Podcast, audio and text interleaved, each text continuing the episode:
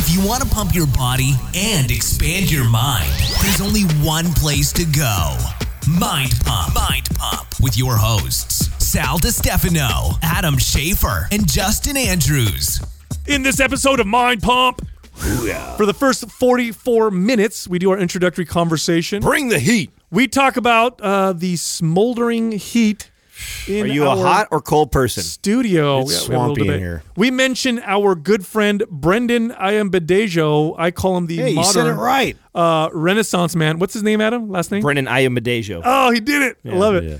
We talk about Trump's terrible tariffs and shitty economics. Trump, you moron. Thanks a lot, buddy. We talk about Enzo's vlog. You got to go check out his page. They're actually pretty funny. And his love of the skinny dipped almonds. They are fucking delicious. You can't blame the kid. And we're also sponsored. By We are sponsored by Skinny Dipped. If you go to skinnydipped.com, enter the code MindPump, you get 20% off. We give a little six week challenge update. Uh, Justin's kicking ass. Adam's kicking ass. They're right at my heels. I'm in the lead here. You're always wearing heels, aren't you? Yes. We're talking. We talk about cooking healthy, uh, and we mentioned uh, how to use Organifi products coming out of a carnivore type diet. We love Organifi products. They are organic, uh, non-artificially sweetened supplements. They have protein powders. They have a green juice. They have a gold juice for the evening, and they have a red juice for pre-workout. If you go to Organifi.com forward slash Mind Pump and enter the code Mind Pump, you'll get 20% off all of their products. Then we get into the questions. The first question was as per this challenge of getting shredded, what is a better way to get started? What do you do first? Add cardio, cut your calories, or add more strength training, or all of the above? Find out. All the above. Believe it or not, there's a right answer to this. There's a better way to do things. The next question was what are the pros and cons of working out alone versus working out with a workout partner? We actually got into a strange debate on this one. I'm Not sure why we debated this. It was kind of strange. it got heated. Yeah, but uh, It was a good debate. I actually sided with Adam on yeah, that one. Yeah, of course you do. He's your boy. Third question is uh, how do I grow a massive butt? Justin lays down some knowledge on this one. Some ass knowledge. These cheeks came in hot. He's got enough glutes for three people. Uh, we do have a butt guide, believe it or not. There's a guide on teaching you how to get your butt to finally respond, and it costs nothing. It's free. Go to mindpumpfree.com and get that. And the final question this person's siblings are severely overweight and they are contemplating gastric bypass surgery. What is our advice uh, for these people who are in this difficult situation? I also want to mention that there are four days left for the 50% off MAPS Anabolic sale. How many days, Justin? Holy four. Four. How about you, Adam? How many days left do we have? Four. There's only four days left. Maps Anabolic right now you can get for under $60. That's it. That's total. And you get full access to our uh, flagship program. It's the one to start it all. It's great for building muscle, great for building strength, excellent for boosting your metabolism. Now, we also have bundles. Now, this is where we combine multiple maps programs. So if you're like really serious and you want everything set up for you for six months or for a year, let's say you want a year set up for you, I do. you should do the super bundle. That's where we combine a bunch of maps programs. We put them in order for you, and we discount them like 30% off. You can find all of our bundles and the 50% off Maps Anabolic that ends in four days, all of it at mindpumpmedia.com. Where were we just at recently, and or guest that we were talking to that said Sal has a great radio voice? Do who was it? Oh, I think you It was it was somebody who who Was it accounts. Christina Rice? No, it was you- somebody you who can pound this. What was her name? Yes, because she's actually on the radio, so she knows Yeah. these things. Oh, you know what I'm saying? She said that, and I was like, "Oh, Oh, that's he's got ter- like the yay, the radio voice. Yeah, maybe that's she's, I think that's what she's talking about. dude. That's not what I sound like. No, but I mean, like you'd fit in. Yeah, Yeah, I feel like when I first heard you, yeah, your voice, I'm like, this guy sounds like a, a stoner, like a stoner Yeah. surfer, definitely. which you're you're not. I know. Yeah, the irony in that he wasn't even really smoking much when we first No. started. Like not at all. It's No. hilarious. Yeah, and then Adam sounds like uh Ama- amazing. no, you sound like Just say it. you sound like a So hard for you. like a 48 year old woman that works at Walmart that's been smoking for Yeah, 20 like years. forever chain smoking her way to the end. You know, come here, son. Yeah. Like, whoa, Like your name's Marge. everybody needs to calm, Marge. Yeah. calm down. Hey, I tell you what, man, I really appreciate you guys finally adjusting the temperature for people like me from the Mediterranean. Oh God. Oh yeah, It's nice and, I'm and- glad you're happy. it's nice and warm and, and moist in this fucking. it's annoying, dude. We have to fix. I th- it puts me to sleep. swampy. About thirty minutes into this podcast, man. When it's warm in here, I get all. Oh. Yeah, you do. Yeah. You do. it's pretty funny just No, it's not funny. It's annoying as oh. fuck, dude. I do not like to be hot. Like I'm so. That was like the what, Katrina shopping for. Have the, you gotten better though since you've been using the, the the infrared sauna and all that? Has your heat tolerance gotten better?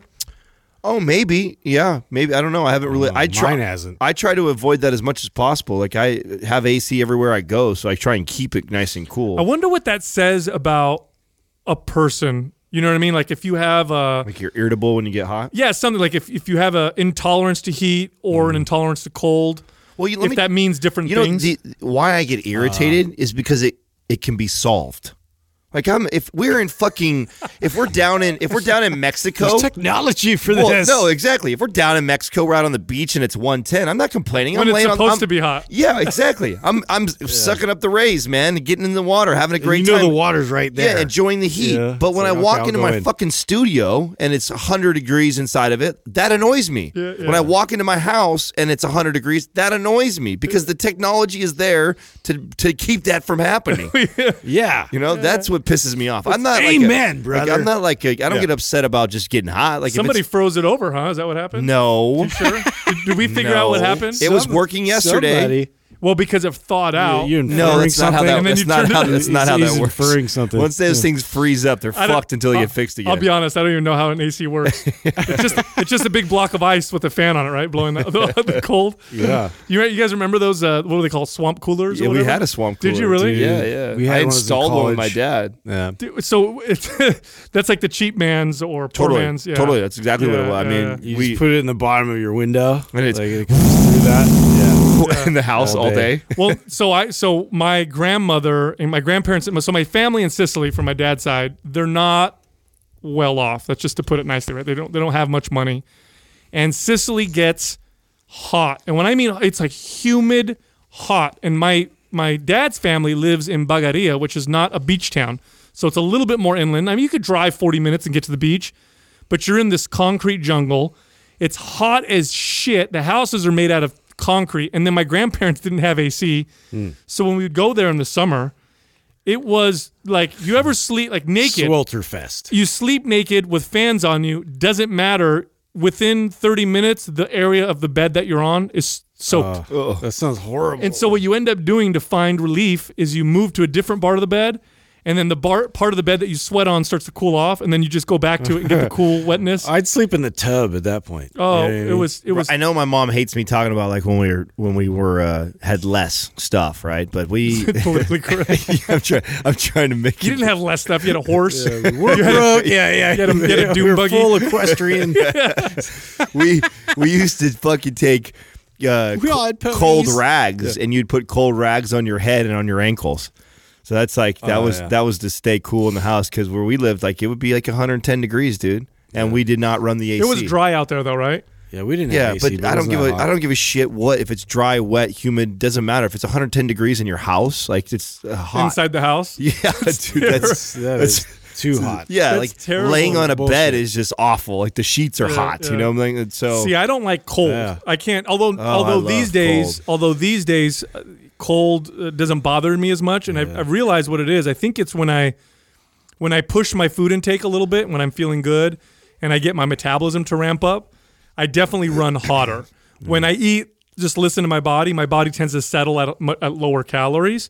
Then I notice I have more of a, a like a cold intolerance. You know what I'm saying? Well, I acclimate a little bit easier to cold. Like, and Yeah, you're a polar bear. Let's be honest. except, dude, when I went to Chicago, that was. I mean, I I had no idea what cold was. You know, we all say that until you go experience the Arctic fucking uh d- like winds that just blow th- right through your skin to your bone and chill you. But like you get used to that too, though. So I felt like I could handle that any day of the week over like humidity and Really? hot and oh yeah. You'd rather have freezing cold than humidity. I would 100%. too. Hundred percent too. you guys are not even in, not even, both insane. No, no. So no, you'd no. rather live. I'd rather in- be freezing. You'd rather live in Buffalo, New York. Dude, be it's an- got to be something in, back in the heritage thing, the, the the Viking, you know, like Scottish heritage, that kind of You thing. just think you're a badass. If you, so you would rather I live in, in the like movie Braveheart. you'd rather live in like Buffalo, New York versus like Hawaii. Well, that's a stupid example. no, that's not even It's a, a good stu- I'm talking about the- comparison, dude. Yeah, it's like- I'm talking Come about the man. weather. No, the no, weather. yeah. Then you just say the weather. I would weather. rather live Uh. somewhere where the weather is like X versus like you can't compare No, no, no, Buffalo, New York to fucking that's a- Hawaii, fucking tropical white Yeah, I'm gonna change my answer, sir. Eighty-five degree bath Well, that's what I mean. So like, if San Jose could have weather like Buffalo or whether like Hawaii, you'd po- you would choose Buffalo. No, I would say more like St. Louis or, or like a Florida. Like that that weather sucks. Like I can't even, dude. Really? Yeah. Like the, just the can't hot, even. humid. I can't even. No, I think I'm- you know you know what it is. It's because of too the environment makes a difference. Like if I don't have, if I'm not right next to water. And it's that hot, like I just there's some kind of panic. That It's very simple for me. One of them is easily controlled. The other one is not. Like I have full control of the cold thing. If it's freezing, like Yeah, you can always bucks, layer up. I could fucking Eskimo up, dude. I could wrap my head with a scarf and four What a pain layers. in the ass. Whatever. It's better than it being in a situation where you can't do anything about it. You can only take off so much drag your feet. You walk like inch by inch. Just, No, fuck that. No it's thanks. like it's like you're at home, you're watching a movie, it's freezing as fuck outside. You're like, ooh, I want some ice cream. I gotta go take Nobody, cra- 15 to 20 nobody minutes. craves ice cream when it's 30 below. Fine, bro. whatever. I want to get something.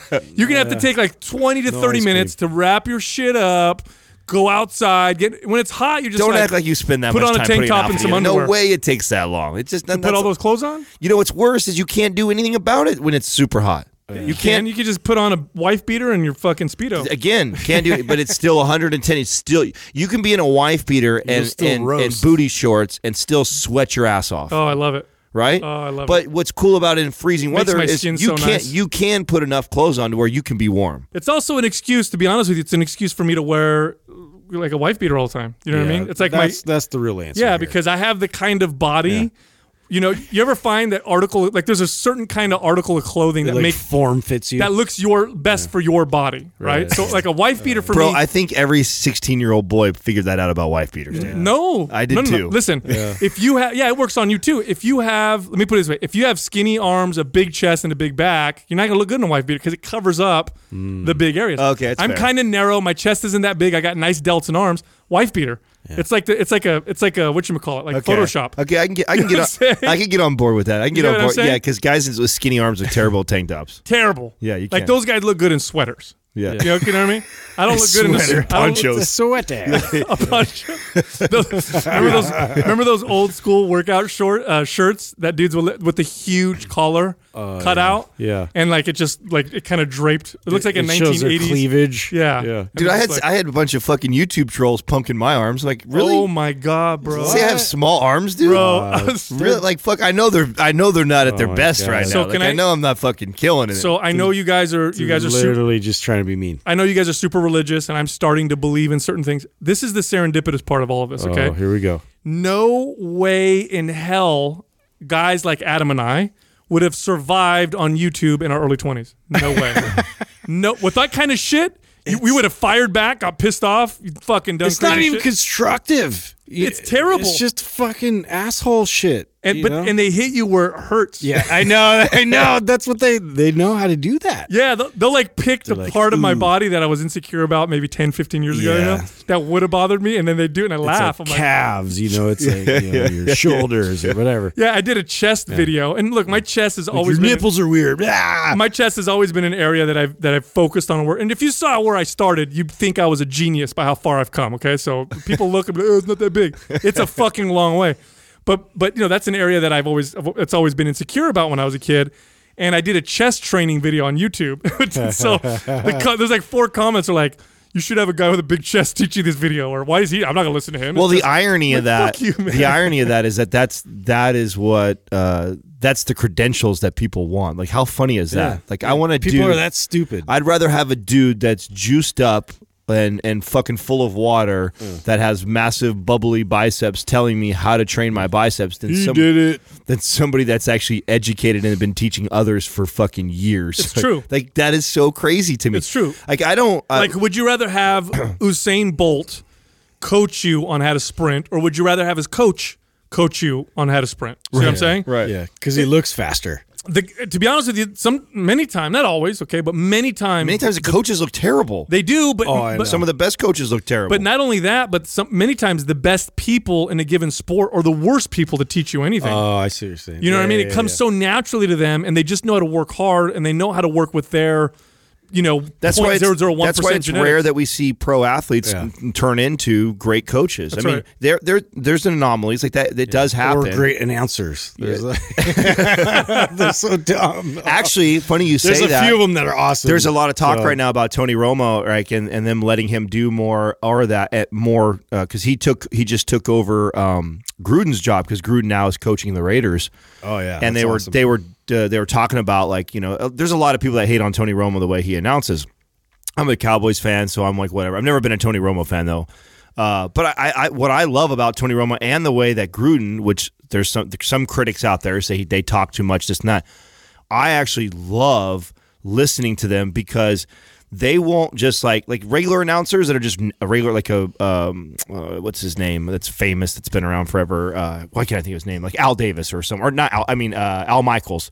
Al Like, Davis. yeah, sorry. The Raider. I was thinking Raiders, right? so Al Michaels, like you know, he'll he'll tell you what just happened, right? Where Tony Romo or Gruden will read the Oh, they'll predict it. yeah. Oh, oh that's fun. They'll like, oh, oh, look, he just audible to the left. Yeah. Watch, watch the wide out to the right right now. Right. Look for a post route. You know, and you're like, that's cool. So for a guy like You me, see who- what defensive front is there, and so they're going to break down. Where You know the what? right? is. I love, I love the game enough. That's smart. That's yeah, smart I en- because I think the more you educate your audience, the more they start to appreciate.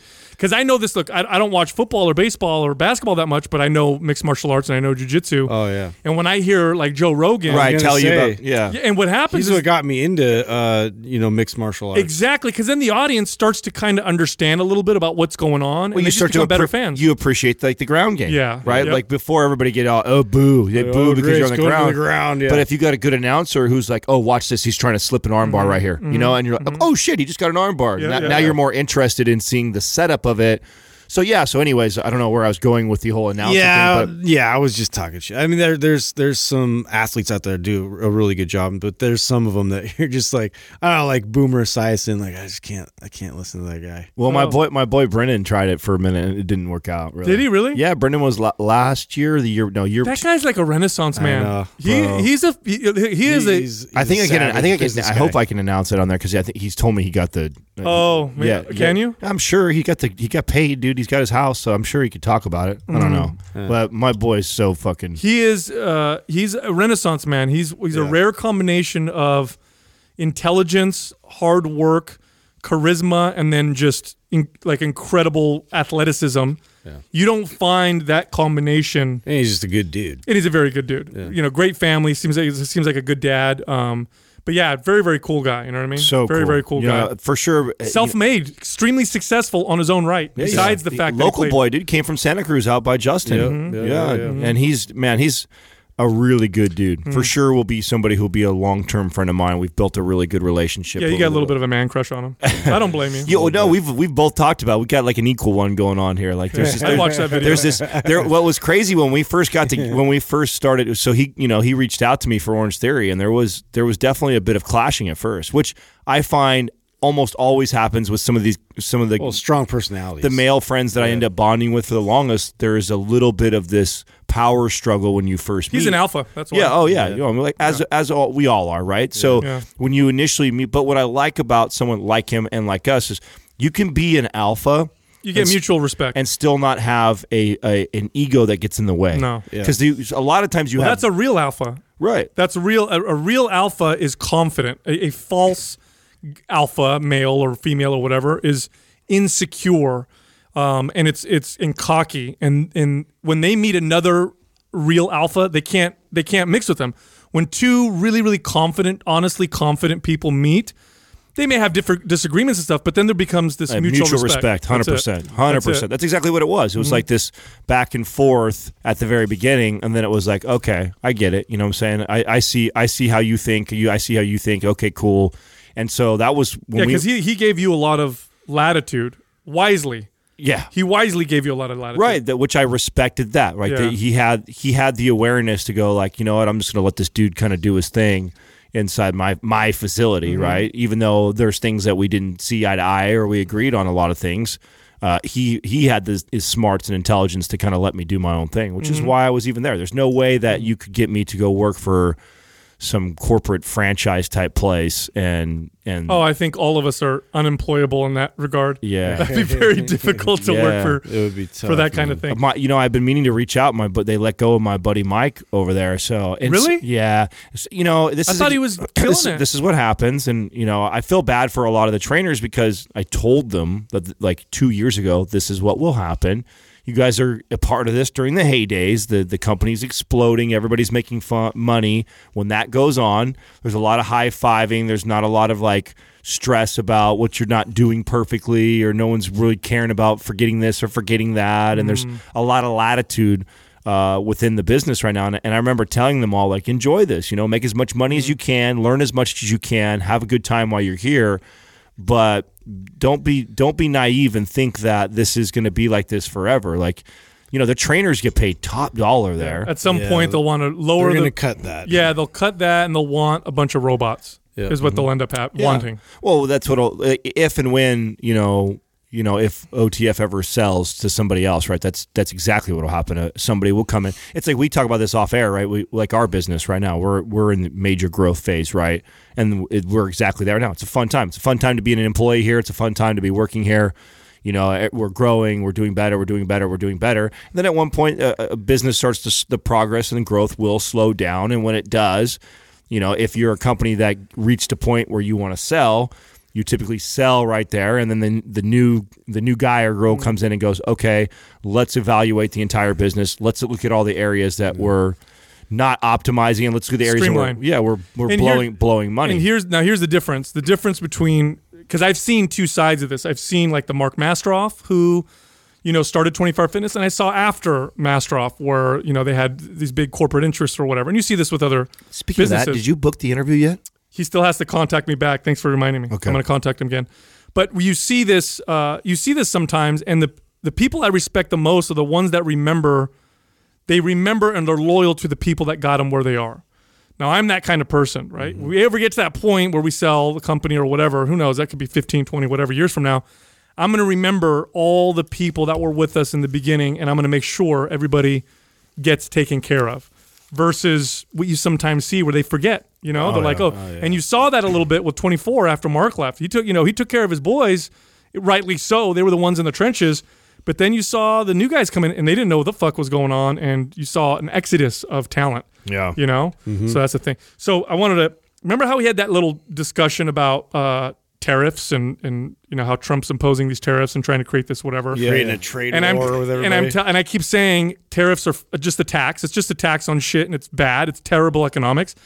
It gets worse. You're gonna love this, and this is why.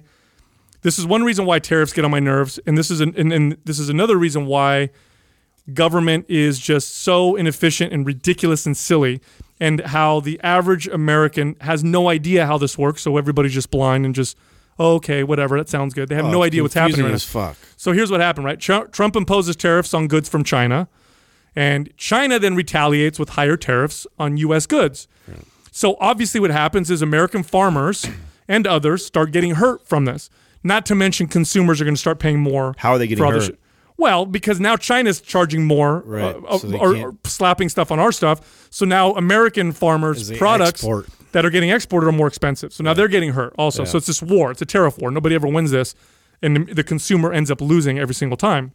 Now, because American farmers are starting to suffer, and because they're very organized, and because American farmers have powerful lobbies, especially the wheat, soy, uh, corn, you know, uh, lobbies, which are some of the most powerful lobbies in America, and they already get subsidies. Subsidies, yeah. People don't realize this. A lot of your tax money goes to, literally, just goes to these farmers. Yeah. for free for whatever reason because we hooked them up a long time ago. So now they're complaining. We should do that for kale. Well, now that they're complaining and they're like, "Hey, we're we're suffering because now China's raised our tariffs." So what does the Trump administration do? They announced another 12 billion dollars in agriculture subsidies to help the farmers. So now not only are we paying more for Chinese goods, more for American goods, or we're losing money from because they're getting tariffed, Wait. but now we're also getting taxed even more So we're getting taxed. on top of it.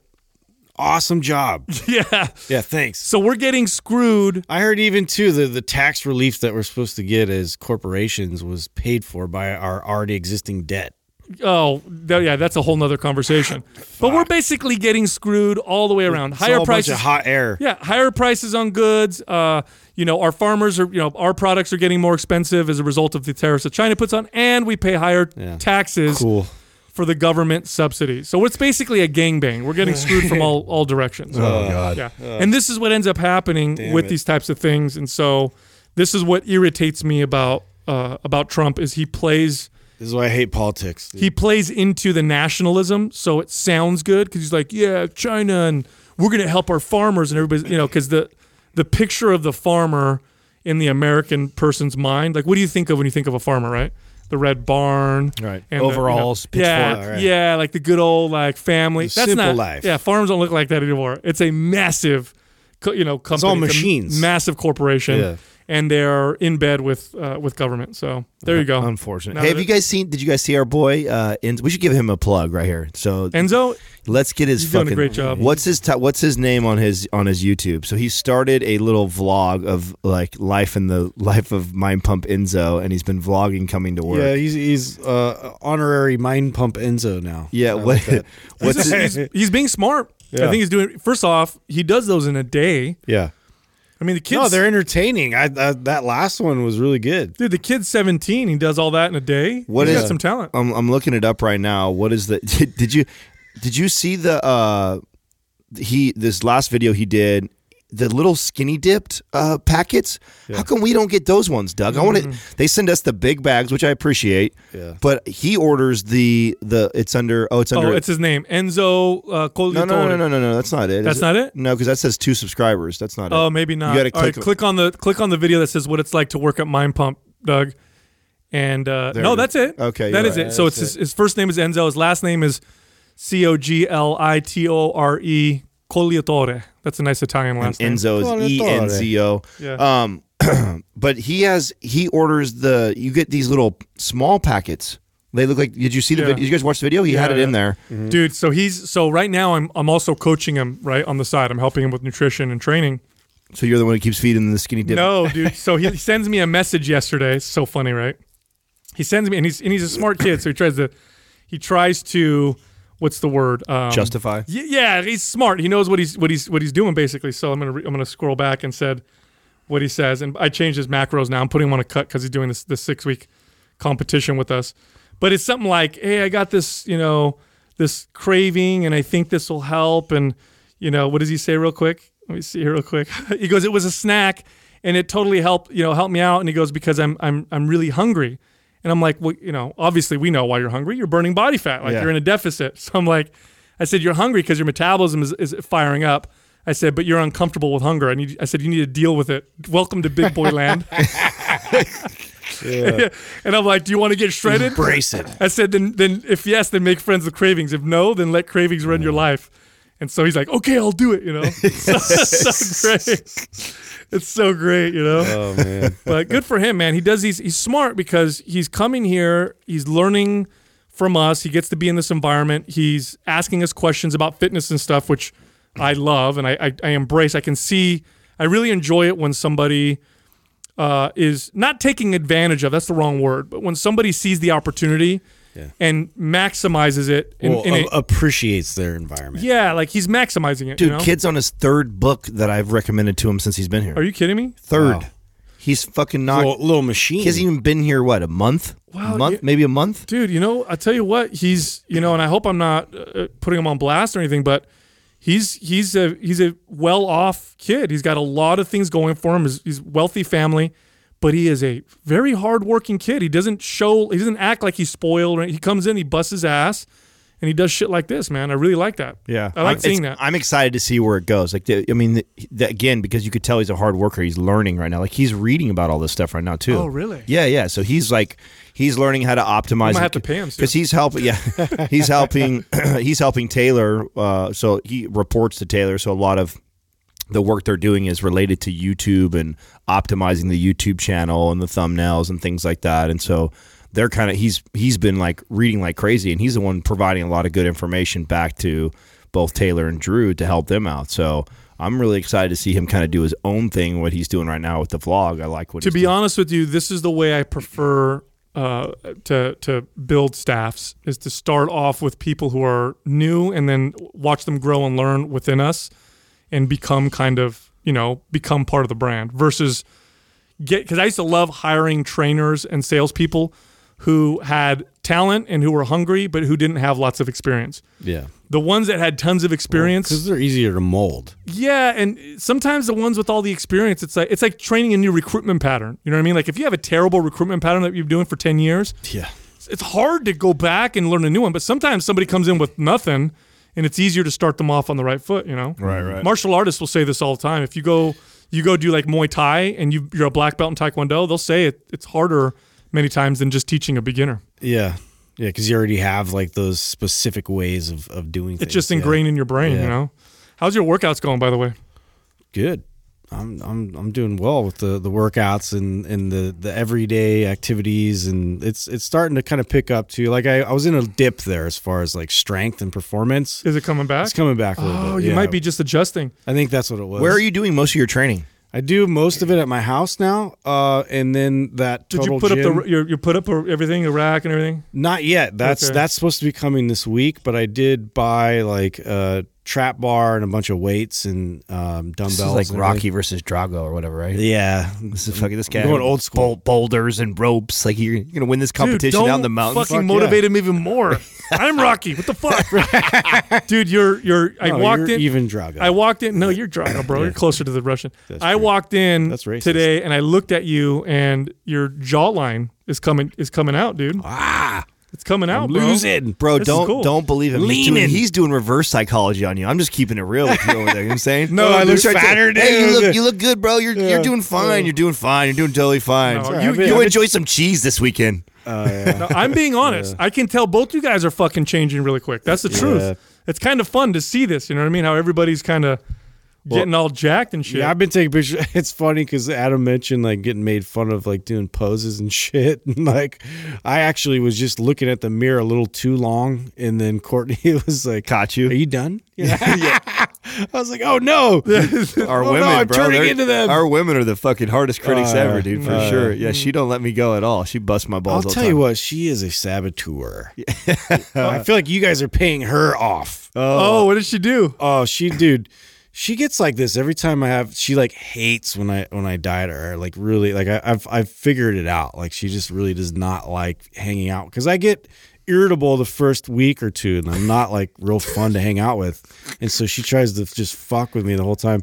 So she made like she made like this amazing looking cheesecake, you know, and all this stuff. Cheesecake? I'm like fucking cheesecake. You never even made that for me, and you make a cheesecake. It's her all of a first time ever. Yeah, first time she's like, "Oh my god!" And she got so, like some like five, six star review thing, and um, you know the kids are just, "Oh my god, mom, this is amazing!" You know, gives it to the neighbor, like, "This is the best thing I've ever had," and like she's like, "There's one more." Oh I'm my like, I'm God. like, fuck out of here! Oh wow. Oh, it was dirty. See, I was like, instead- "You're doing me dirty." Instead, my girl is like, she's she's a pain in the ass because I'll I'll do something, I'll eat something, she'll be like, "Is that is that part of your thing? Are you supposed to be doing that?" Or Oh, that's- how does your gut feel when you do that? Are you sure that's a good thing to do? That's- Sal? that's And Katrina. I'm like, oh, yeah, Katrina will be talking trash to me. yeah, yeah. Does she talk shit Yeah, to you? oh yeah, of course. Same thing, you know. Are you, is that part of your plan right there? I don't think that's part of the plan. Yes, it's part Is of the that what plan. you're doing? It's counted in. Yesterday was my first day doing consistent three trigger sessions.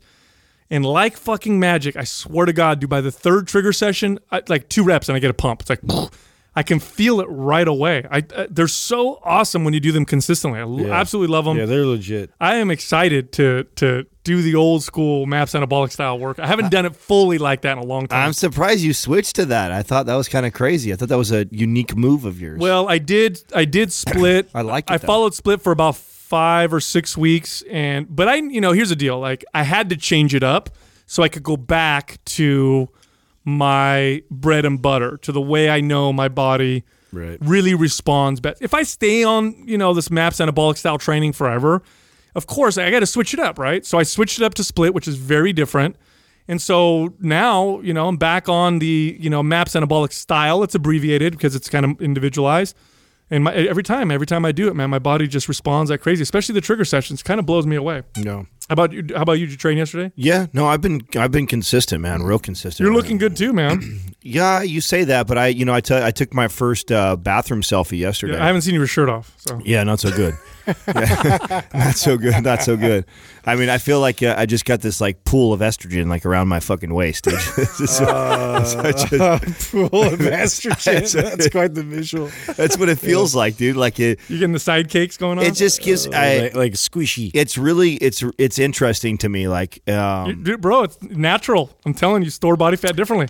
Oh yeah, well, I mean, I not natural or not, I, I think it's more being low testosterone and higher estrogen, which Yeah. is also why I still battle right now with the you know the gynecomastia too. Is like I think that you know a combination of the low testosterone, higher estrogen levels is giving me that with what I'm dealing with that, Mm-hmm. and then also the way that my body is storing body fat. So, but I mean, uh, for me, like You just started though. It, you know what I mean? It's going to show up in about. well, you, you- I really haven't just started. That's you know, Katrina said the same thing too. I'm like, I don't know why you guys think I've been fuck. I haven't stopped. I just what you guys see me doing is ramping volume up and intensity. Yeah, Like, but that's I've seen that's more. I've seen more changes in your body in the last pff, four weeks, three weeks than in the previous five. oh you know. yeah, yeah. No, no, no. That's what I mean by you just started. I don't mean you just started. Yeah, my out. body just started. uh, The way I look at it is, my body just started finally responding. That's what I mean. you know, it's finally responding, Yeah. and so because I knew before I couldn't ramp up the volume and intensity because my body wasn't responding. I would just I'd be working against it. Like at that point, it was about health and and trying to get hormonally balanced. Mm-hmm. trying to mean like control the damage. Yeah, exactly. That's all. That's that's the way my training looked for the last six months, and so now that I feel like it's somewhat responding, and it is responding, but it's still not responding like I would like it to. Like I was telling you the other day on the podcast was, you know, I'm used to if I am like really dialed, like and I'm staying right where I need to be nutritionally, I'm putting the work in, I'm I'm progressively overloading, like I'm doing all the things that I need to do.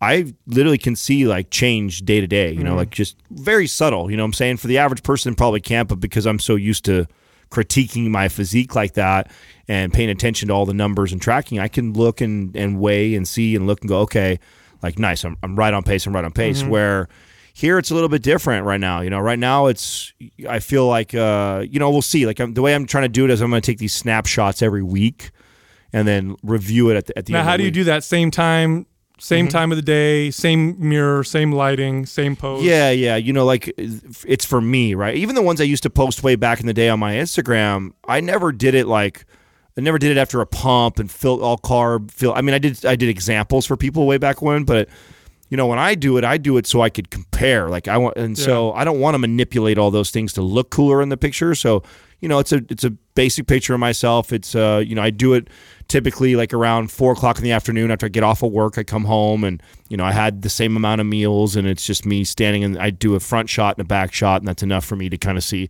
I talk about my back as my north star. So for me, the most consistent thing that uh, I can see change and is my back. So I like to use that uh, more than anywhere else. I've noticed like with my stomach, you know, certain foods I could be inflamed a little bit. That could throw off the look. Where when I turn around and I look at my back, I can look at my back and tell if I'm making the right progress. You don't store much on your front midsection. Yours is more on the side or back. Yeah. You don't really store like that front belly. I'm all front belly, like all there. If I get if I gain body fat, I'll get the I'll be the lean arm dude with the big belly. Yeah. It's just how my body Yeah, I'm kind of like that too, though. I get I get a little pooch belly too if I if You I have to push it though. Yeah, I mean, yeah, exactly. I mean, if I'm really falling out of shape, I, Hmm. you know, which right now I'm in. You know, we just did their test. Like I'm in some of the worst shape I've ever been in. I've been worse. You know, I was worse before we started Mind Pump, and I did the whole you know journey from fat What to what about strength? How's your strength feeling?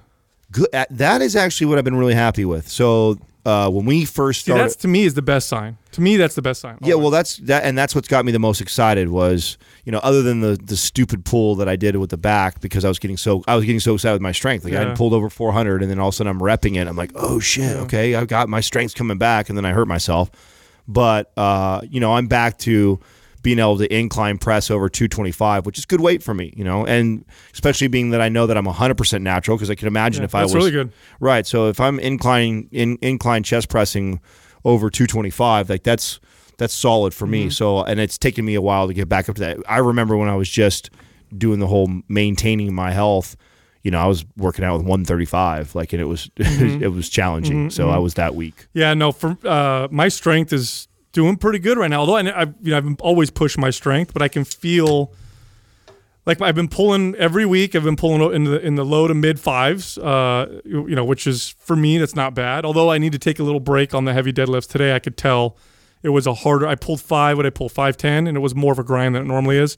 So I'm gonna do a little bit of a back off and maybe use the trap bar next week. But strength. So for me, it's strength. My pump vascularity is what I'll pay attention to. And then in terms of getting lean, my arms and shoulders pretty much always look pretty lean.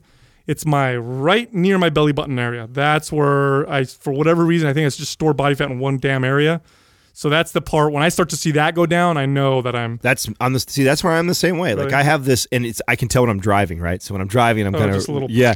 Like I can if I can get a hold of something, like I go, okay, I got work to do. Yeah. And then if it, it'll get to a point when I know I'm really lean, where I just get skin there. Once I Oh, know, I, yeah. once I know I'm grabbing ab, ab and skin, and that's it, then I know Yeah. like okay, now I'm now I'm where I want to be. Yeah. You know, I know you are. You and I are probably the taking the most supplements out of out of the three of us. Justin, are you taking anything right now? Are you using anything right now?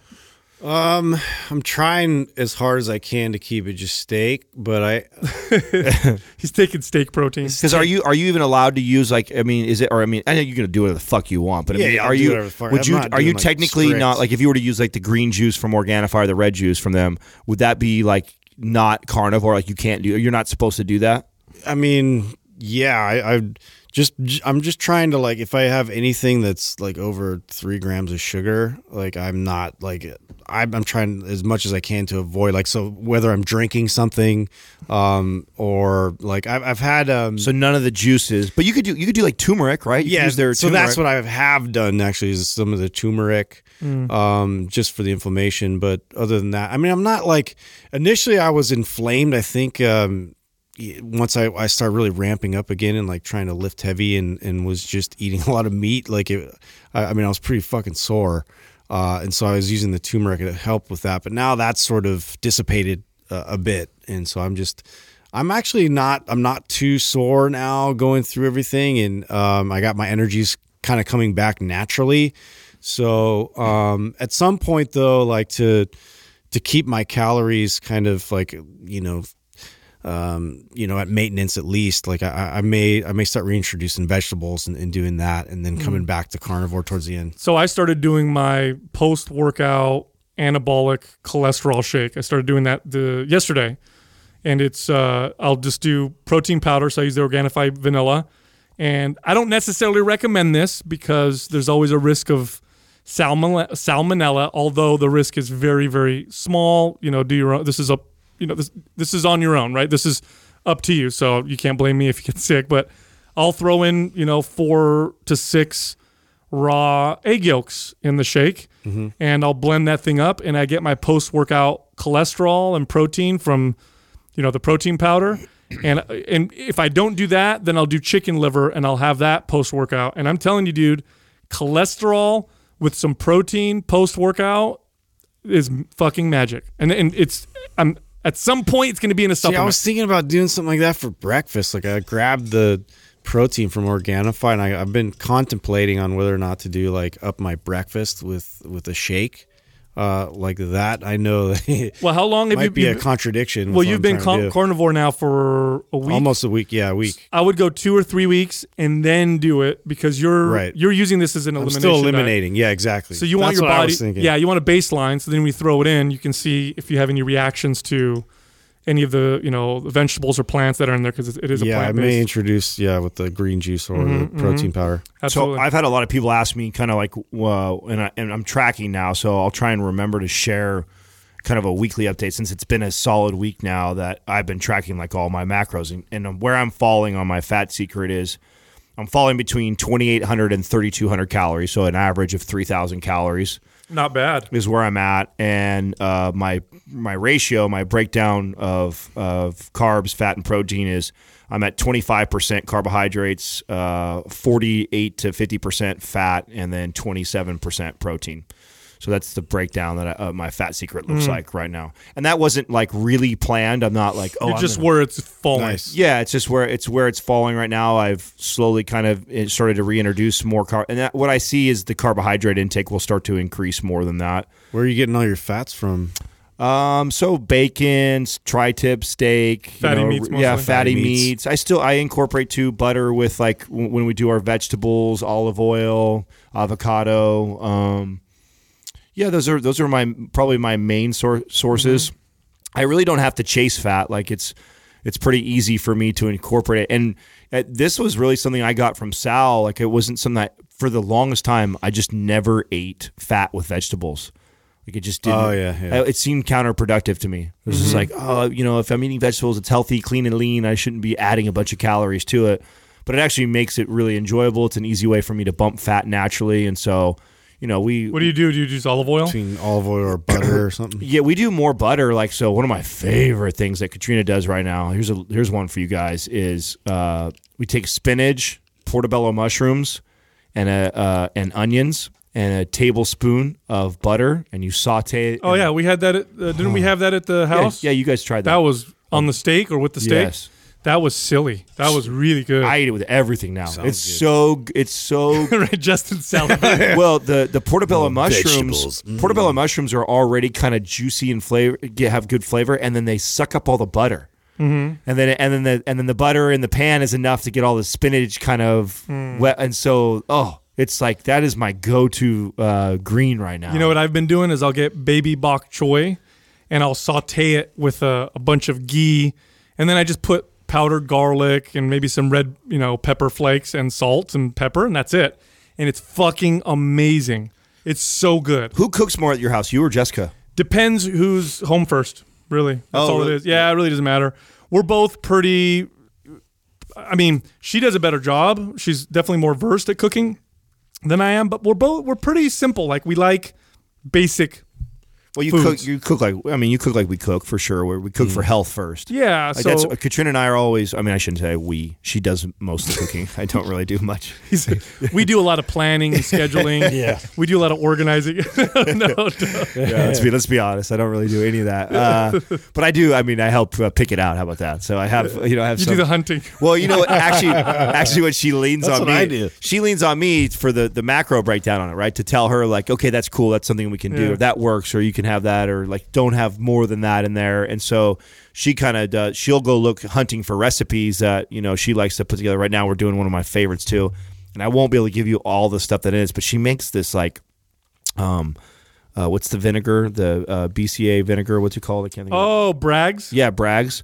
Uh, she uses that. I've never used it. Oh man, she makes this uh, Amino acid vinegar. so- That's funny. Well, so I remember it says that on the. so check out the um uh it's the apple cider vinegar. Yeah, yeah, yeah, yeah. So it's uh if you if you try one of my meal, I have two meals I brought today, and it's they're it's bison, and then she puts that stuff with mushrooms, onions, and I want to say garlic and something else, and she puts it in the blender, and then she pours it in with the the bison, and it gives this really good flavor of the bison, and then she takes a sweet potato and we mash it. And the sweet potato mashed mixed with the bison ground and that kind of like oh, that sounds good. oh, it's bomb. And then That some sounds and then some green beans in there. you can have Justin over. He'll just eat the. I know, I know. I'll- we've been I'll eat all your bison. this. You know, since we're on this kick, and this always starts. Uh, it always creates a, a lot of creativity in the kitchen for Katrina and I during this time. Or again for Katrina during this time. I want to get with Doug since I think Doug's the other one with the the plethora of recipes over there and create a damn recipe book. We've been talking about this forever, and we always get people hammering us for it. Um, we need to start like keeping That'd be awesome. Keeping I track. literally have zero contribution to that. so. Meat. That's why this diet made so, so much sense to me. I'm like, the one thing I can do is barbecue. That's it. Dude, it's funny because we were. I don't remember where we were driving, and we were talking about the contest, and Justin was laughing. He was like, "It's another thing I need to think about." He's like, "I need now. I need to think about this. Fuck." So it's like perfect at the Yeah, yeah, yeah. I gotta keep it simple, man. My life has too much stuff in it. exactly. Uh, Good deal. This quah's brought to you by Organifi. For those days you fall short on getting your organic veggies or whole food nutrition, Organifi fills the gap with laboratory tested certified organic superfoods to help give your health and performance the added edge. Try Organifi totally risk free for 60 days by going to Organifi.com. That's O R G A N I F I.com and use the coupon code MINDPUMP for 20% off at checkout. First question is from Carmen Alessa. Carmen Electra? No, She's Alessa. a fan she of- back? She's a fan of Mind Pump? no, Carmen I Alessa. love since Dennis Tell me you guys loved Carmen Electra. Come on, Oh, bro. yeah, that was she's- every. That's what everybody. She was fantastic. When we were 15, I, 16. I had her poster. Yeah. Sorry, Yeah. Doug. Go She ahead. probably no worries. All right, Carmen Alessa. As your challenge of getting shredded is going on right now, would you rather add cardio to your cut or restrict calories more or maybe even add more strength training? Great question. When, Excellent. when Whoa. somebody is starting to, wants to embark on a get lean journey, which one should you start with first? Well, what's the most popular idea out there? Yeah, go do cardio. Yeah, cardio. Yeah, everybody's like, That's- "Oh, I that's want to." the answer I lose almost everybody Which is the absolute opposite for me. It's the last place. Always. I go. Right. It's the last place to go. It's the easiest variable to manipulate and change. So that's why I make it last. Mm-hmm. Like it's why. Why do that when you don't need to do that yet? I'd rather try and manipulate my volume in my training or my my macros and my calories. Mm-hmm. Well, sometimes I do have to admit I, I've learned things from you guys, and this is definitely in that arena because like my go-to back in the day was to do it all at once. Oh yeah, yeah. Well, This, this, and this. Oh, all three. all That's above. everybody, though. Yeah. You know what I'm saying? That's not just you. That I was the same way. Too. I think everybody is like that, right? It's just, if, especially, especially if you have a competitive personality. Like if you have a competitive or an athletic mentality, and you and you approach getting lean like you do playing a sport or competing at something. You, that's how you compete, right? You comp- you give it everything you got. Like mm-hmm. I'm gonna Yep. give everything, but this is science and human physiology mm-hmm. and There's nutrition. smarter ways to do it. It's also you have to learn. It's also just human behavior. Like you, you. Here's the thing. Like the odds that you're going to stick to something consistently, long term, and maintain whatever results you get are much lower when you start out doing everything all at once. Because what we have to understand, and I'm going to get into which one actually works better as well, but we, we can't separate what's most effective from which one is most likely to be done because of human behavior. You can't separate the two because people always do that. They go, oh, well, studies show that this works best. But as a trainer, I know that doesn't work best because people aren't this one's gonna stick. no one's going to be able That to do that not. long term. So what you need to understand is when you're trying to change your body, unless you want to change it and you don't care if it goes back to where it is now, if you're trying to change your body for the long term, what you're really doing on a fundamental level is changing fundamental behaviors that you have, right? You're trying to change things that are very important or at least that take up a large part of your life like eating okay? Everybody eats every day. Everybody eats several times a day. Food surrounds uh, parties and culture and events and context and all these different things and we're surrounded by food. So changing how you eat is a big fucking deal. It's a very big deal. It's like changing your job and, and moving to a new place it's it's literally like that. It's such a it's a massive change. So that's number one. Becoming more active, well, that's another big change. You are now adding something that you hopefully are going to maintain for the rest of your life to your life that you weren't doing before. That's a fundamental change in, in your behavior. And then of course, you know, how you feel about exercise and how you feel about yourself. So your two really the two general ways that people go about this, and, and one is more popular than the other, unfortunately, is everything but the kitchen sink all at once, which good luck trying to stick with that behavior with all those changes all at once. And the other way is to do it slowly. And what I mean by slowly, and this is different from person to person now, and I want to be clear here. Some people can make more changes than other people and it can stick, and other people have to take smaller changes. What you have to do is you have to ask yourself the following questions what is a change that's going to challenge me, but I also know simultaneously something that for sure I can do, right? So you want to challenge yourself a little bit, otherwise it's worthless. It's not going to mean anything. but you also want to make sure it's something that for sure you know that is something I'm going to stick to. And then do that. And then when you're doing that and that becomes like a part of your life and it's like second nature, then you add to it. That right there is the formula for long-term success from both a behavioral standpoint but also just pragma- just pragmatism. It's actually what has always worked for my clients. Now in terms of what works for your body, here's the deal. You start adding a shit ton of cardio right out the gates, you will notice uh, a change in body weight right away, but you're going to do a lot of work for that fat loss, and your body will learn to adapt to it, and you'll plateau very, very quickly. Your metabolism will start to adjust, and then you got to do all that hard work to keep your body weight where it's at. And the only way to lose more is to add more, and you know where that goes. At some point, eventually, you're in this shitty situation where I've had so many clients like this where, you know, they come to me and, and they're like, "Oh, I need your help," and I'll ask them, well, what are your activity levels? Well, I started running, you know, three months ago, and now I run, you know, eight miles a week, and I lost, you know, 12 pounds initially, but I have another 20 pounds to go. Like, do I just add more running? And I'm like, well, how's the running going for you now? Oh, well, it's t- difficult to get into my life, and I'm not really enjoying it anymore. I'm like, okay, we got to back out of that because that is a Right. That is not a formula that's going to work. Right. So that's always tends to be my advice. It's funny because I'm working with someone right now, a good friend of mine, um, who I've known for a long time, and she's been the kind of person that's that's always tried to lose weight like this. Like she'll do tons of cardio and severe calorie restriction, mm-hmm. and so I've slowly been backing her out of that, adding resistance training, slowly bumping her calories, and I and she's very afraid of like weighing herself and oh my god i feel like i'm getting fatter and i'm trying to you know i'm coaching her this whole way. And jessica's working with her too and jessica's excellent with coaching people through that through that period or whatever. And so the other day she's like i couldn't help it. I had to get on the scale because i just felt so fat. And you know what she found? She lost a pound and it blew her mind Yeah. completely blew her mind and she's eating you know, 300 calories more than she was eating before so here's what i typically do with people and and what I do for me is different because I'm not coming into this as a beginner or somebody who doesn't have a lifestyle of fitness. When I get a beginner, first thing I do is add strength training. That's it. It's the first thing I do. We're going to do strength training. We're going to do it two days a week or three days a week. We're going to build some strength, build some muscle, uh, speed up your metabolism. I want you to keep your calories the same. Then the next thing I do is I don't change your calories. I just change, try to slowly change the types of foods that they eat. So rather than saying we're cutting or adding calories and that stuff, I'll say, okay, let's try adding some vegetables. Let's try reducing some of the processed foods.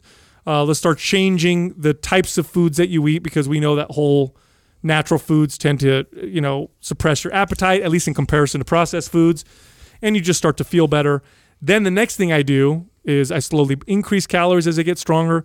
And then when I feel like we're at a good place, that's when I start to cut calories and I still don't add cardio. That happens later on towards the end. Well, when you when you throw three different variables in like this, like I I can make a case and an argument uh, for each one, right? So, for example, if you're somebody who you know actually tracks and knows how much you move throughout the day, uh, I would address movement, right? So, like if you know that I only step four thousand steps every single day, then one of the easiest things that I can do to start heading you down the right path is to start to encourage more neat. So I take you from 4,000 to six or 8,000 steps a day, not cardio, just moving more.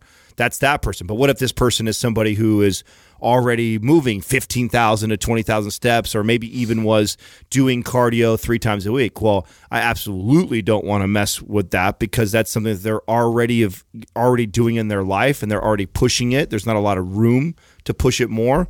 So I would totally leave that leave that alone. Going to the calories. If you're somebody who's been coming off of a, a binge and you've been eating like crazy and, and you eat lots of fast food and high calorie foods and you eat a lot of junk food and you're up to four or five thousand calories a day, well, I could potentially adjust those calories to have you reduce and come back down the other way.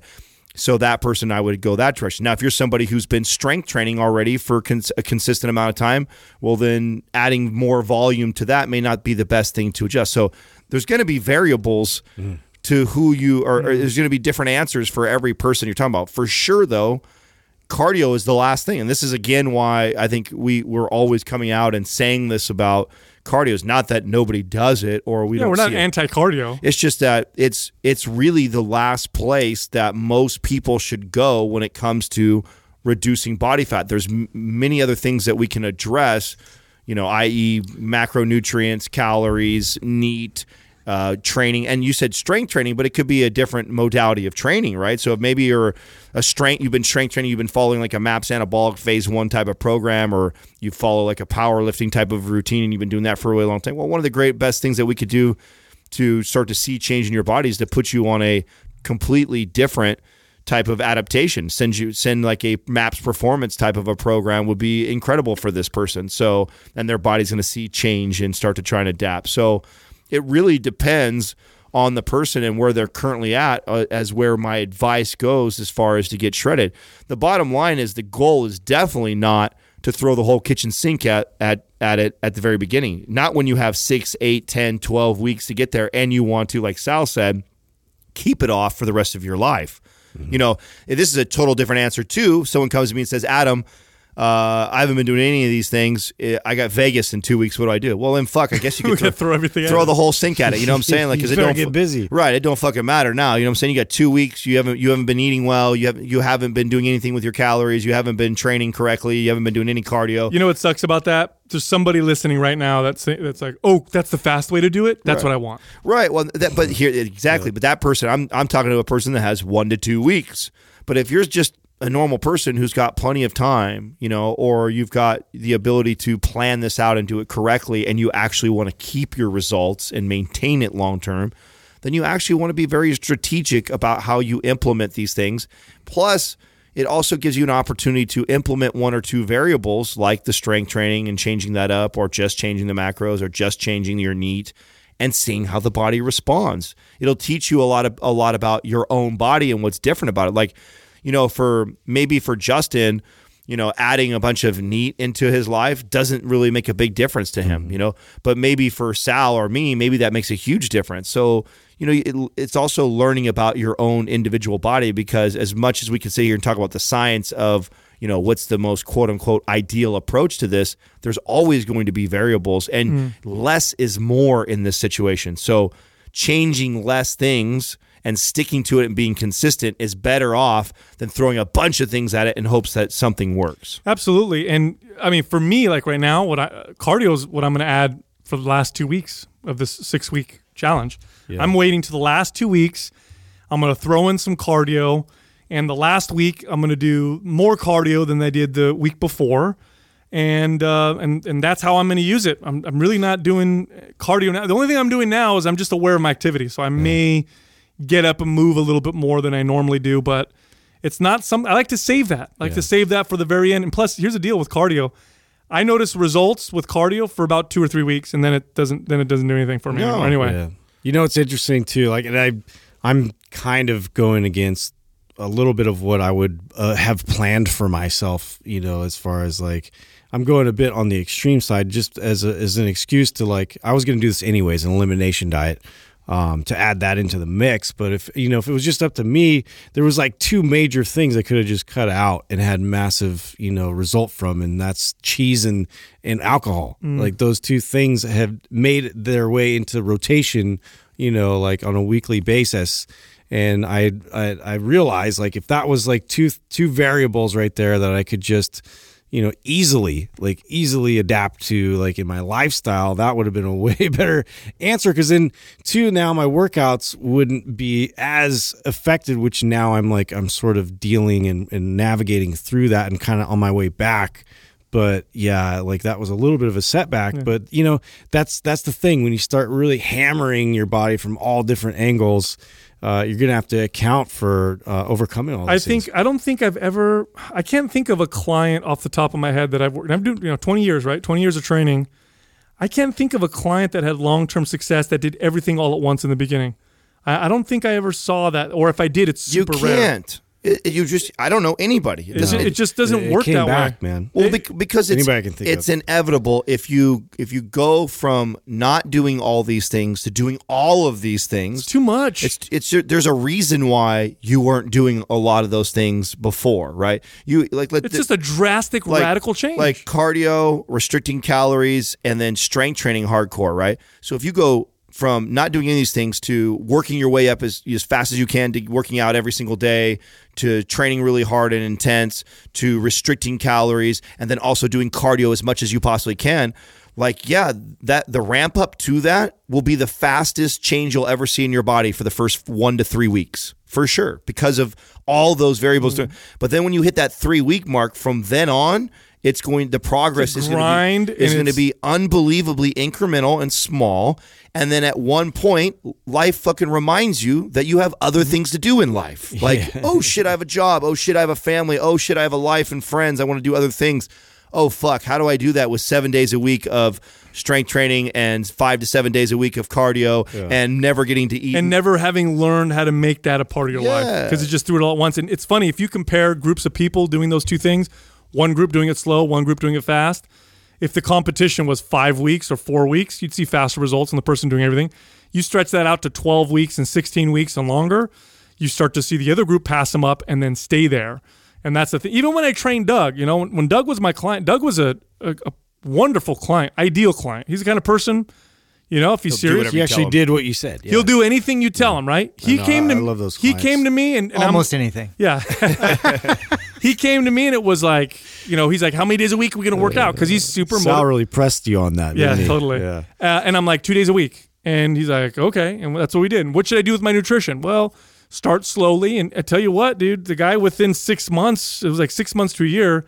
Made one of the most radical changes you, you, you could ever see from having back pain to being able to deadlift you know, over 400 pounds and having a six pack at like 47 years old.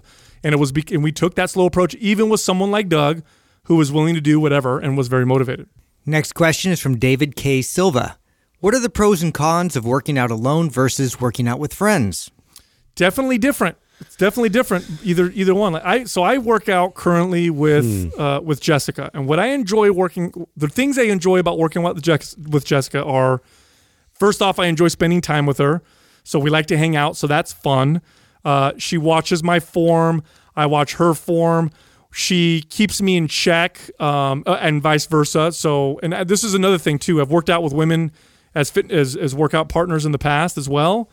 And the thing about and I, you know, about working out with a woman, I, I'm probably going to be stronger than her, which is good because it eliminates the the the tendency to want to lift heavier than my workout partner because I'm already going to lift heavier. So I'm a little smarter about what I do.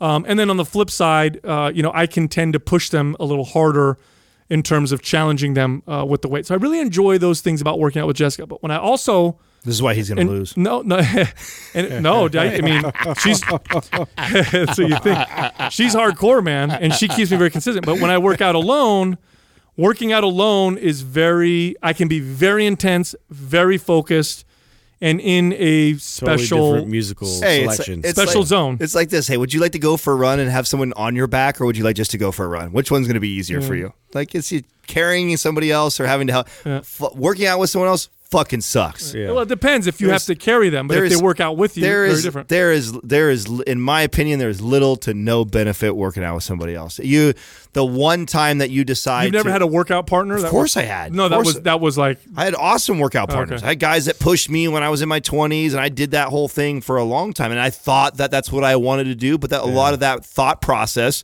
was wrong. Like I, I was chasing what a lot of these young kids are chasing when they lift, which is purely intensity. Somebody else to yell in my ear and tell me five more and push me to the oh, next Oh, yeah, I don't- level. I don't like that. Where and I don't and and and maybe when when you're first starting, if you got somebody who has been doing this for a really long time and you're still learning like mechanics like so i could see value there so let me backpedal a little bit if you have somebody who is just starting off and you're you're very uh, insecure about the training yourself because you don't know if your form is good and you have a friend who has got better form than you and then he can help tell you or she can help tell you hey you're you know chest up retract your shoulders more or oh your your feet you're rocking toward like that stuff is all good. Like but once you get to a, a point where I like to think we're the level we're all at where nobody is going to look at my form and tell me like something I don't already feel and know is off. Like if I do a squat and my weight shifts to the balls of my feet at all, I know it before the person watching me knows it. Like I'm that aware of how I move. So I don't need someone else to tell me that. So then the only other place that there is a place for another person in my workout is if I decided that day I'm going for a single rep max, which is once in a fucking blue moon ever for me.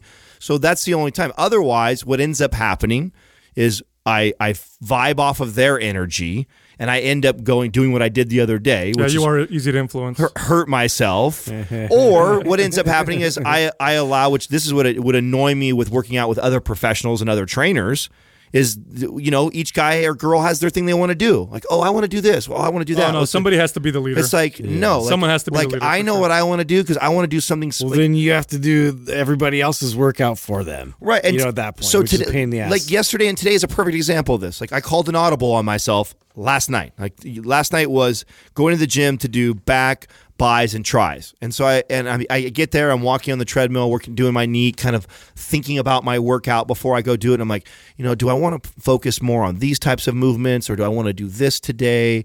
you know, uh, you know what? Maybe tomorrow because I was going to take a day off tomorrow. Maybe I'll just do my arms tomorrow because that's a really easy thing for me intensity wise to throw in there. And maybe I'll just address my back today and take some time on that and work on some mobile. And so I call an audible for what I know I should do for my body at that exact fucking moment. As soon as there's another person next to me, and this is including Katrina, I love her. Okay, and I know she enjoys working out together. But I Does like she prefer to work out with you, or does she prefer to work out yeah, Of alone? course she does. But th- but you know why? Because it's what I said at the very beginning. Is because I'm a professional. I've been doing this for a very long time. So she likes it because I can I can help her with her mechanics. Mm-hmm. Like Yep. she loves that she can do something and I can give her the most subtle cues. She can apply it and she goes, "Oh my god, I feel that so much more." So I get why she wants me to be in the workout. But for me, I, I'm not getting that same benefit. She's not giving eh, like she's not giving me cues to help me get more out of my workout. yeah, I, so I kind of have to agree with Adam on this one. I'm a fucking Han Solo. yeah, bro. just, just only because of the the like you said the level. We're, that we're not. We're, at. not. Yeah, that's what I say. We're not. This, we're not the average person at all. No, no, and I, and I do really enjoy being in the gym and working out with Courtney. Same thing happens. I mean, I I, I want to help her with her form. I want to see her do well, but then it completely takes away from what I'm trying to accomplish. And so I use that more as like hangout time. And so I don't really count it all, all the time as like a workout. I know she'll be pissed if she heard that, but like for me, it's like literally like a trigger session or like a, you know, low to moderate like mm-hmm. intensity the whole time, which is fine. It's great. It's something I can add into the mix, but I need when I'm working out, working out, like I know exactly I'll make a call on the flag. I'll figure out like what I really need to be doing mm. and then what's going to complement that the best. And I just want to think about all that in my head for like just a matter of like seconds. Right, right I'm- before you and I'm that- go. And, and I that don't have to like that is discuss it. impossible to do with a second person. And the reason why, even with what I even I I think is bad for someone who's young who's getting a, a workout partner is because then you're more likely to make the bad decisions because you have another person that you're Your influence. yeah you're influenced by. So Mm. I am not a fan of workout partners, and I know there's a ton of people right now that like that for the motivation and the accountability. If that works for you, then that's cool. So Like, funny. I, can. I, I wonder if any of us could like be trained for a month by somebody else. Um, it would have Can to you be. imagine? I, you know what, I could, and it, but it would have to be someone that I would do things that I wouldn't normally do on my own, like, you know, working out with like a correctional exercise. Well, it'd be like learning a new skill. But what Yeah, I'm like a saying, new skill. What I'm saying is like program design. a program Yeah. that's very similar to what you would do. probably not. I, don't, I right? don't see. like any- I've already thought about having you like teach me cleans. Like it's just Yeah. nothing. I've never had somebody by my side. Like I would totally do that. Like a skill Yeah. that I am fully aware you are superior in that movement than I am, and that I would love your eye to tell me. You Mm-hmm. know, as I'm going through the mechanics. Uh-huh. So I could see working on skill based movements, having someone like yourself or another another yeah, but professional. not the staples. We've been doing it. For Yeah, so but I don't. long. No one's gonna, no one's going to tell me when I go to the gym. No, the two the two workout partners I've ever had that I actually enjoyed working out with were both trainers, and they were both people that were in the industry, but they also followed my workouts. I've never worked out with anybody successfully who is experienced, but also then wants to lead the work. It just doesn't work because everybody's going to be a little. So when you think about that, the and, and then reality is somebody is always suffering. You hundred percent. Uh, I- I you, don't- you working. I you- don't think so. I don't you think so leading at the workout means that mean that would and knowing that you have a, here's a- here's attracting deal. a little Here's bit. the deal. of course somebody somebody it's a give it's give and take. Not true. Look, one of the greatest bodybuilders of all time was Arnold Schwarzenegger, and he worked out half the time up to a contest always with workout partners. Now he usually led the workout, but he worked out with Franco Columbu all the time. It's how he won many of his Olympias. He worked out with Ed Corney and Probably why he always won and everybody else took second and third. that's because he was. You're just proving my point. Because he's running his routine, they're all fucking following along. Like I'll do whatever you're doing, I, I think they. I, I, look, you cannot say that Ed Corney and Franco Columbu were subpar bodybuilders. Franco I Columbu didn't say that. I said that's probably why they all got second and third. Is what I, said. I think that they worked out with him because they got a lot of benefit as well, and they did it for years. And you're gonna get sometimes you're gonna get that dual benefit. But here's the deal: most people aren't like us. They they just aren't. They don't have our experience. Most people benefit from working out with a with a partner. In fact, if you look at surveys and whatever. People find a good workout partner. They're more consistent. They have better workouts. They're safer. Right. They Well, just I do think- better. so that's I the think pros. it, it, it points to the fact that the the biggest monster to get people to work out it's it's, it's motivation. So you're self motivated. Like if we're all very self motivated, not a lot of people are very self motivated. And so like to have accountability, you know, from an external source, whether it's your friend that's your workout mm-hmm. partner or the environment like, you know, a group setting or like, you know, you come into a gym, everybody knows you. Like for me, back when I was younger, like it, it was very good for me to have like all the athletes in one gym working out at the same time like that really benefited me That's that's a great point because I think when I'm talking about working out with a workout workout partner, the two that I worked out with that I really enjoyed, that's kind of what we did.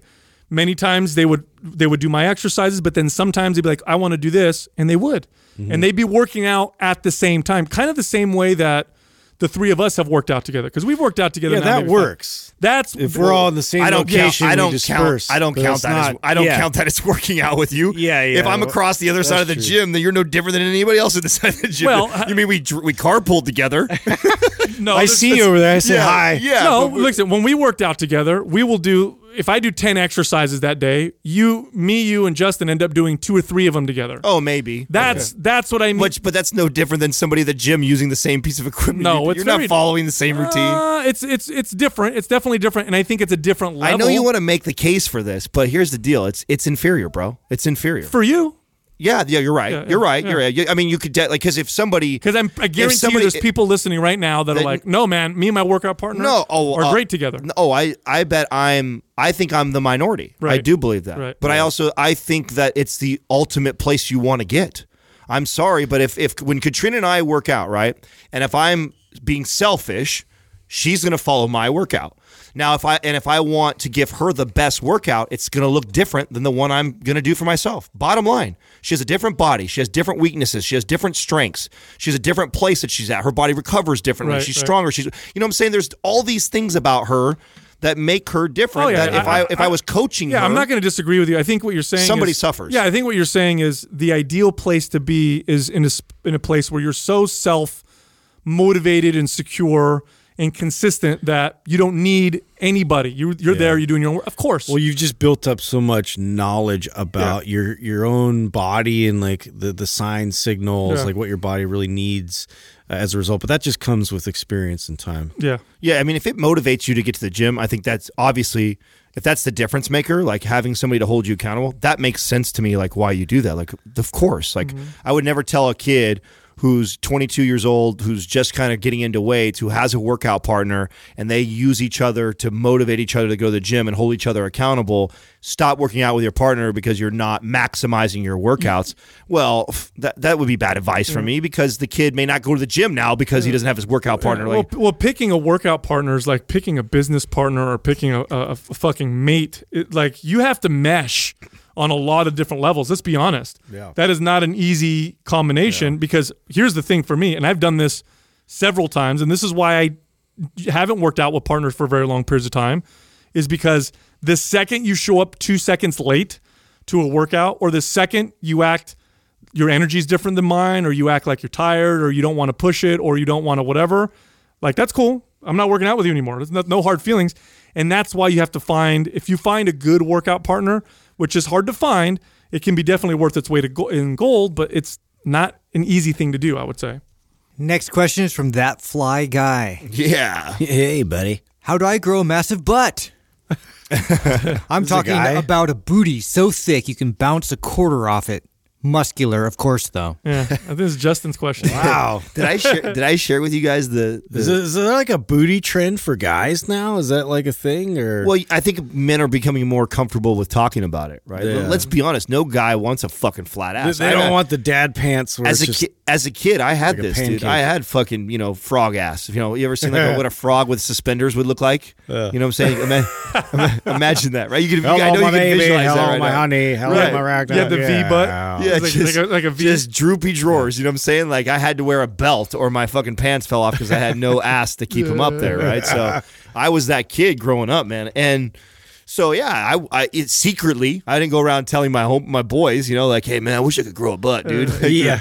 but deep down On my inside, butt gains. yeah, deep down, and I, I'm sure every every female Check listening right now will, would say that they love a guy that's got an ass. And they, actually, when they do when they do studies, that's one of the f- areas that women tend to look at is a man's hips and his and his glutes. Glutes. Here's why butts are. That's where your power source, right? I was just gonna say this. Here's why we are all attracted to fit, muscular butts on men and on women. That is your prime moving muscle. That's like the that. First off, if when you look at primates, humans have the biggest glute muscles of all primates.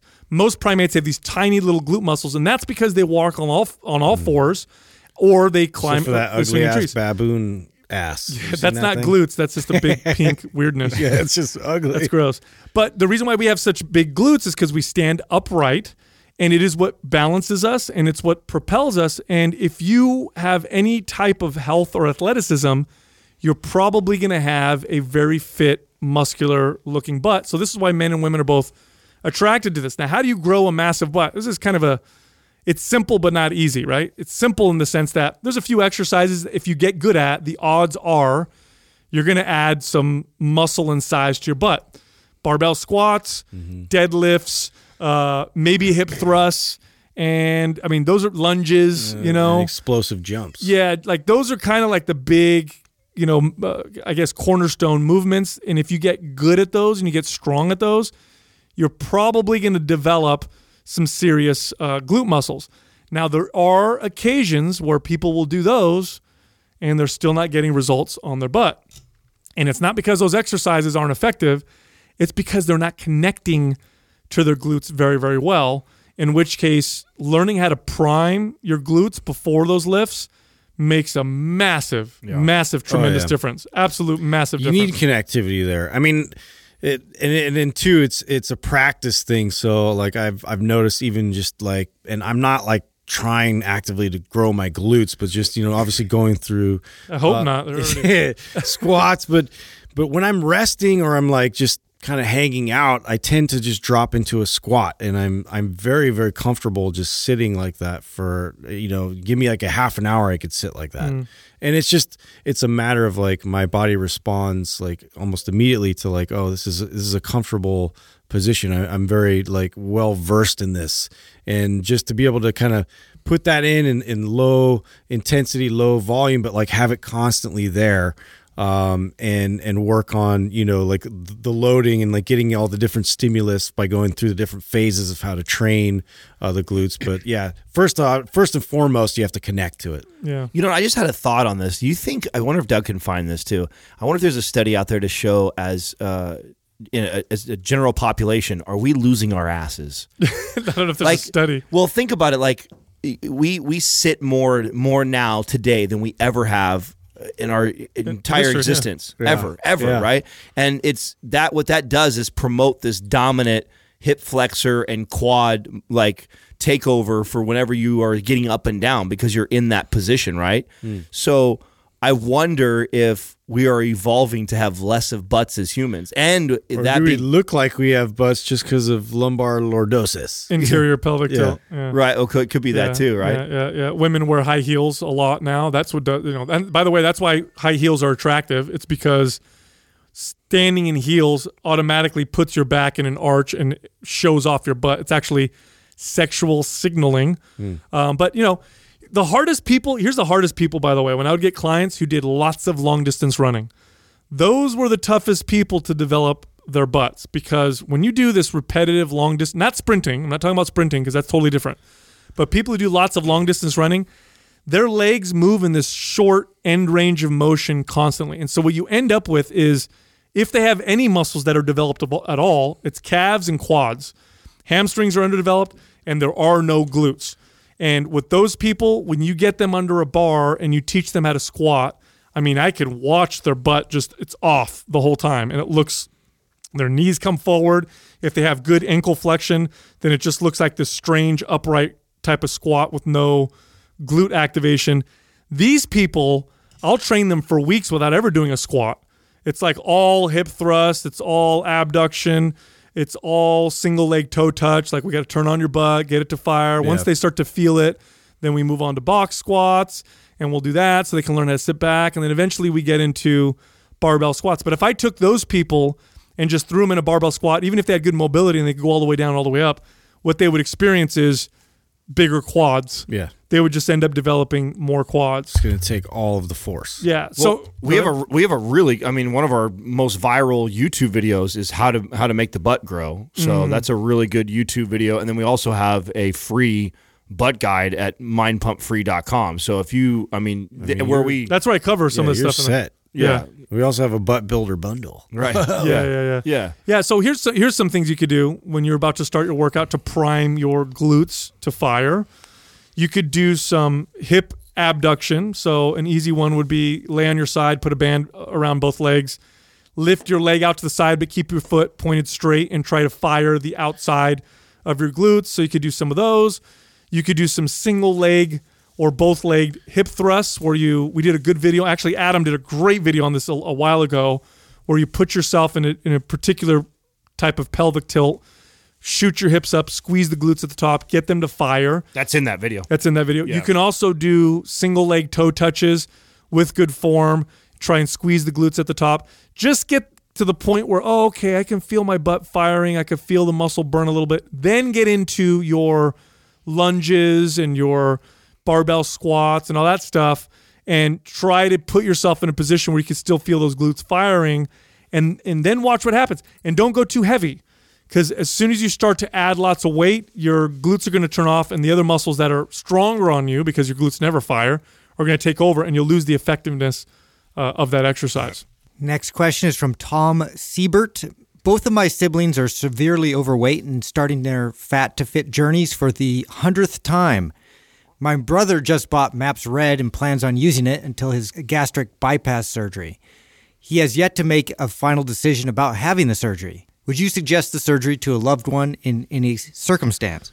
Here- some- yeah, and life or death. Yeah, exactly. 100%, That's the that's when I would say do it is when you're so your health is so poor that they're like, okay, you need to. This is an emergency Yeah, situation. yeah. You're, they're like you you got five to ten years to live maybe because of how obese. yeah, you, are. you need to lose weight, and you know this is going to be because here's the deal: gastric bypass is not a fucking easy procedure. I think a lot of people get confused and think, oh, it's a cool, easy solution or an easier solution to my weight, you know, problem or whatever my food problem. Yeah. It's there. It's a major surgery. They are going into your stomach or your gut. They're cutting you open, so it's a major surgery. They cut through muscle, all that stuff. Yeah, you put you out. And if you're and, and the people who get this, by the way, are very overweight. So they're also cutting through layers of adipose tissue. Have you ever watched a surgery being done? Yes. There's like layers of oh, yellow adipose tissue to They get gotta, like cut through it like they cauterize their way through it, right? With like Yeah, a laser. they so go all- terrible timing to put that bacon in my mouth. Oh, yeah. so they go through all of it. Then what they got to do is they basically bypass your stomach, and what you're left with is a small pouch of a stomach. Your stomach plays a vital role in your ability to digest food and assimilate and absorb nutrients, and you are permanently altering that to the point where most gastric bypass uh, patients have to take supplements and have gut issues for the rest of their life afterwards. To the point where you're you're not going to be able to eat a few hundred calories, more than a few hundred calories at a time, sometimes a hundred calories at a time, without vomiting or getting diarrhea. You're not absorbing fat soluble nutrients like you normally would. So you have to mega dose on them. And here's the deal: being low in nutrients, you can feel depressed, you can feel like shit. So this isn't like an easy procedure. It's not an easy answer. No, it's it makes sense in a life or death situation. Yeah. It makes sense if it's like, hey, like you've you've gone so far that everything's going to shut down on you if we don't get this weight off and we don't do it fast and soon. And so then I then I could see that. But if you're somebody who's you know, 100, maybe even 200 pounds overweight, and you've just, and you're young still, and you have the ability to p- potentially make some good choices, get into strength training. And My take- cousin did. My cousin lost over 120 pounds. Did no ba- no gastric bypass, and he just slowly changed his his his life, uh, his lifestyle, and his behaviors. And he's now in such an amazing place. And here's the other thing: this is a big problem that nobody talks about. Okay, when you go and you talk to the doctor about this procedure, they will refer you to counseling, which I think is smart. So you do counseling along with it. But what they're not going to tell you is whatever it is that is causing you to do this to yourself, okay? Because this is not a genetic thing, okay? Yes, genes affect how much weight we gain and lose, and there are definitely hormone issues, but I'm sure they've ruled all that out. Um, there isn't a genetic thing that that makes you 100 pounds overweight, okay? Just isn't. That is a you are using food like a drug, Right. And whatever Some form of coping mechanism. yeah, and, and whatever is motivating you to do this to yourself, because you are fully conscious that you are killing yourself. You are not maybe not fully conscious, but partially conscious that this is a problem. I am hurting myself. Um, if you don't solve the root be- behind why you're doing this to yourself, and all you do is take away the drug, you are going to replace that drug with something else. You are actually going to be in a shitty situation. So if you look at the rate of addiction with alcohol, drugs, sex, gambling, the rate of divorce, and whatever with people who get a gastric bypass, Extremely high. it goes up because you've. It's like taking an alcoholic, locking them in a, in a cage, and saying, "There, now you're not drinking alcohol anymore." And it's like they're going to do something else to themselves. It's going to be a very difficult situation. Well, because you're not addressing the root cause. You're not addressing You're the not root addressing- cause. I mean, something something has led that person to be addicted to food the way they are. It's just bottom line. I mean, I've seen this with many friends of mine that have battled, you know, pills or or hard drugs or or sex or any of those things where they've been addicted to something, and they do. They just trade it for one. They trade one for the other. It just okay. That's you fix the alcohol thing. That's cool. But now you're like this obsessive gambler. Where'd that come from? You know? Yeah. Or, oh, you fixed the gambling, but now all of a sudden you're pill popping and doing this now. It's like it's they have that behavior, and that behavior is an escape from something else that they're running from. And until they address the the root cause that's causing them to do that, they're just trading one thing for the So other. So they pair them up with like a counselor beforehand, right? To Yeah. just sort of discuss. But it's like- short. Yeah, I was gonna say, like, wouldn't you? I mean, prefer to have them like really like dive deep with with with a therapist, somebody to really get down to like, you know, what the emotional triggers are and like where this is all kind of coming from. So I I think they go there. Yeah, I've worked with I've worked with lots of gastric bypass um, patients, people both who've had it and people who think who thought about having it and came to me first. And the most success I ever saw with these with people in this situation did two things. There were two big things that they did. They hired themselves a very good therapist, so they would see this person on a weekly basis, and they also hired a good personal trainer with experience in this situation. And I say good trainer because you go hire the wrong trainer, they're going to beat the crap out Right, of you. just and- run yeah, you it's gonna be a big- b- boot camp bullshit. Yeah, Yeah. you are not a biggest loser. No, go find a trainer who has lots of experience, who's empathetic, who's patient, and who understands you know what you're going through. Work with them, work with the therapist, and then give yourself some time. Now, some people say, "Oh, that's expensive." It's actually cheaper.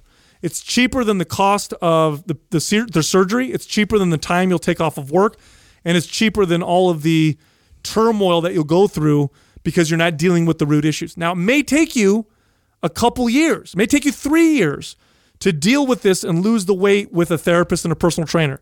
But I promise you, the odds of it staying off and how happy you'll be Oh, yeah. at the end of this without having to go through this major procedure and change your digestive system is so much better. It's such a better option, and you will solve root causes, or at least you'll start to attempt to solve these root causes, and you'll start to look at them and you'll have the help from the therapist. And it's so much more. I've, I've done this with several people, and I still am in contact with some of them.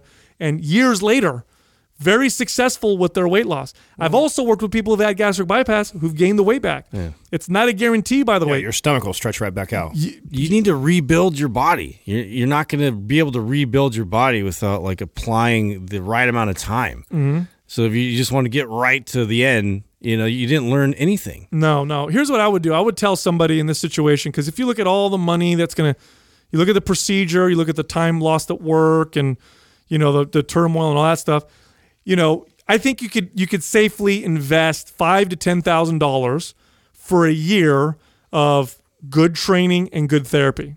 Okay, people spend more than that on on plastic surgery all the time. A breast augmentation procedure is more than that, right? Five to ten grand. Take that money aside. If you need to get a loan to do it, it's probably going to be worth it for something like this, your health. Find yourself the therapist. Find yourself the trainer.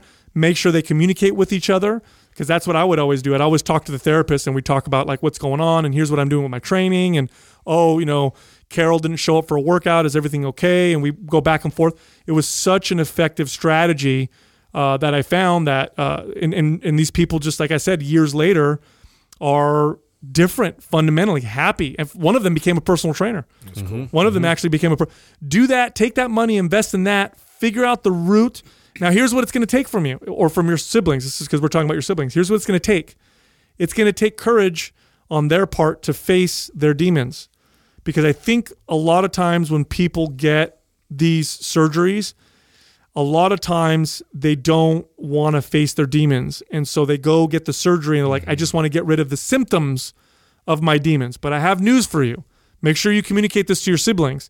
If they get gastric bypass surgery and they're uh, not, they don't want to face their demons, they will be forced to face their demons anyway. That's what's going to happen with the surgery because you're going to take away their drug. They're going to have to face their demons, and if they don't want to, their life is going to be it's going to be very Well, very if they difficult. want to, this is that's exactly what leads these why it's such a high rate for them to get addicted to something else. That's right. Is because okay, well, you just took the got rid of the symptom. I can't no longer get the food like I was because now my stomach shrunk. But I'm still I still haven't resolved this issue. Oh, so let me go into drinking or let me go into gambling or let me go into sex or porn or whatever the Yep. fuck your next addiction Yep, ends up yep, being. yep. If you, if you, I remember we had this one lady that worked out at our gym who got this procedure, who was just she I was dealt with this a lot too. she, and it was it was crazy, dude. She and this was an We were right across the street. Well, Santa Teresa was right across the street Oh, from, from Kaiser, Kaiser. and Kaiser had the first one, or that From Kaiser. that clinic, I've had. yeah, a few, had yeah. one of the first Yeah. ones. Uh, So, so we had a lady that came in who ended up losing 100 pounds, but she was in the not doing it right, you know, category. And she would show up for her sessions. I'm not exaggerating. She would sit at the at the front of the gym, parked in her car, and this was post gastric bypass. And she would force feed herself, and I could tell it was painful because she had gastric bypass, so she couldn't fit much food in her stomach. She would force feed herself like two bacon, egg, and cheese biscuits or something from McDonald's. Then she'd come in, so she'd be 20, 30 minutes early to her workout. Then she would come in, she'd go in the bathroom and destroy it, like literally destroy it because her, her, her gut was fucked up, probably had her, you know, she had severe diarrhea, would kill the bathroom. We'd have to open the doors, and it was just horrible in there. And I could see what she was doing to herself because she wasn't dealing with the root cause. And yes, she lost weight because she was forced to. Eventually, she started gaining it back because she continued that process of of doing that. So, and listen, I'm not saying this because I'm making fun of anybody. I'm not saying this because I think anybody's stupid. I feel for anybody in this situation. I have tons of empathy. This is a demon. It is a, it is a very difficult, difficult thing to tackle.